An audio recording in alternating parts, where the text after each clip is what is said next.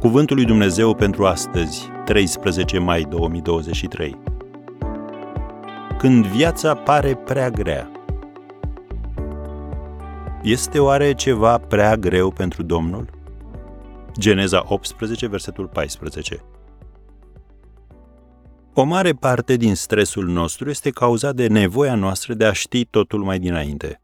Deci de a fi în control.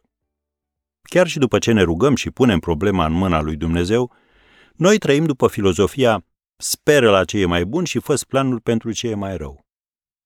Dar tu nu-ți depui economiile la bancă ca apoi să stai treaz toată noaptea îngrijorându-te pentru ele, nu-i așa? Atâta încredere ai în Dumnezeu?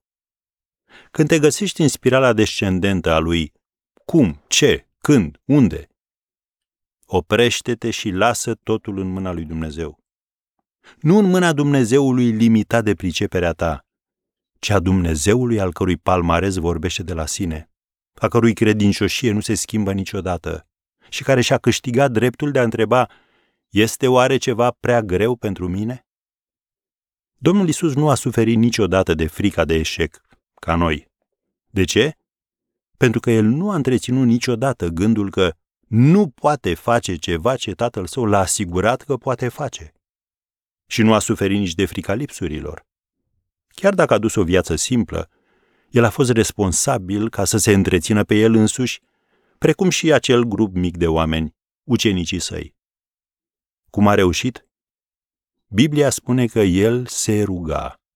Dimineața, la amiaza, seara, era într-o legătură constantă cu tatăl său ceresc.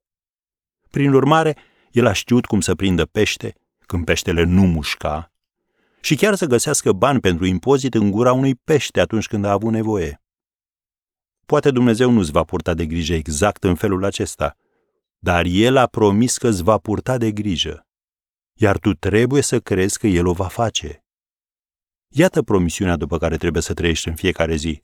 1 Petru capitolul 5, versetul 7. El însuși îngrijește de voi.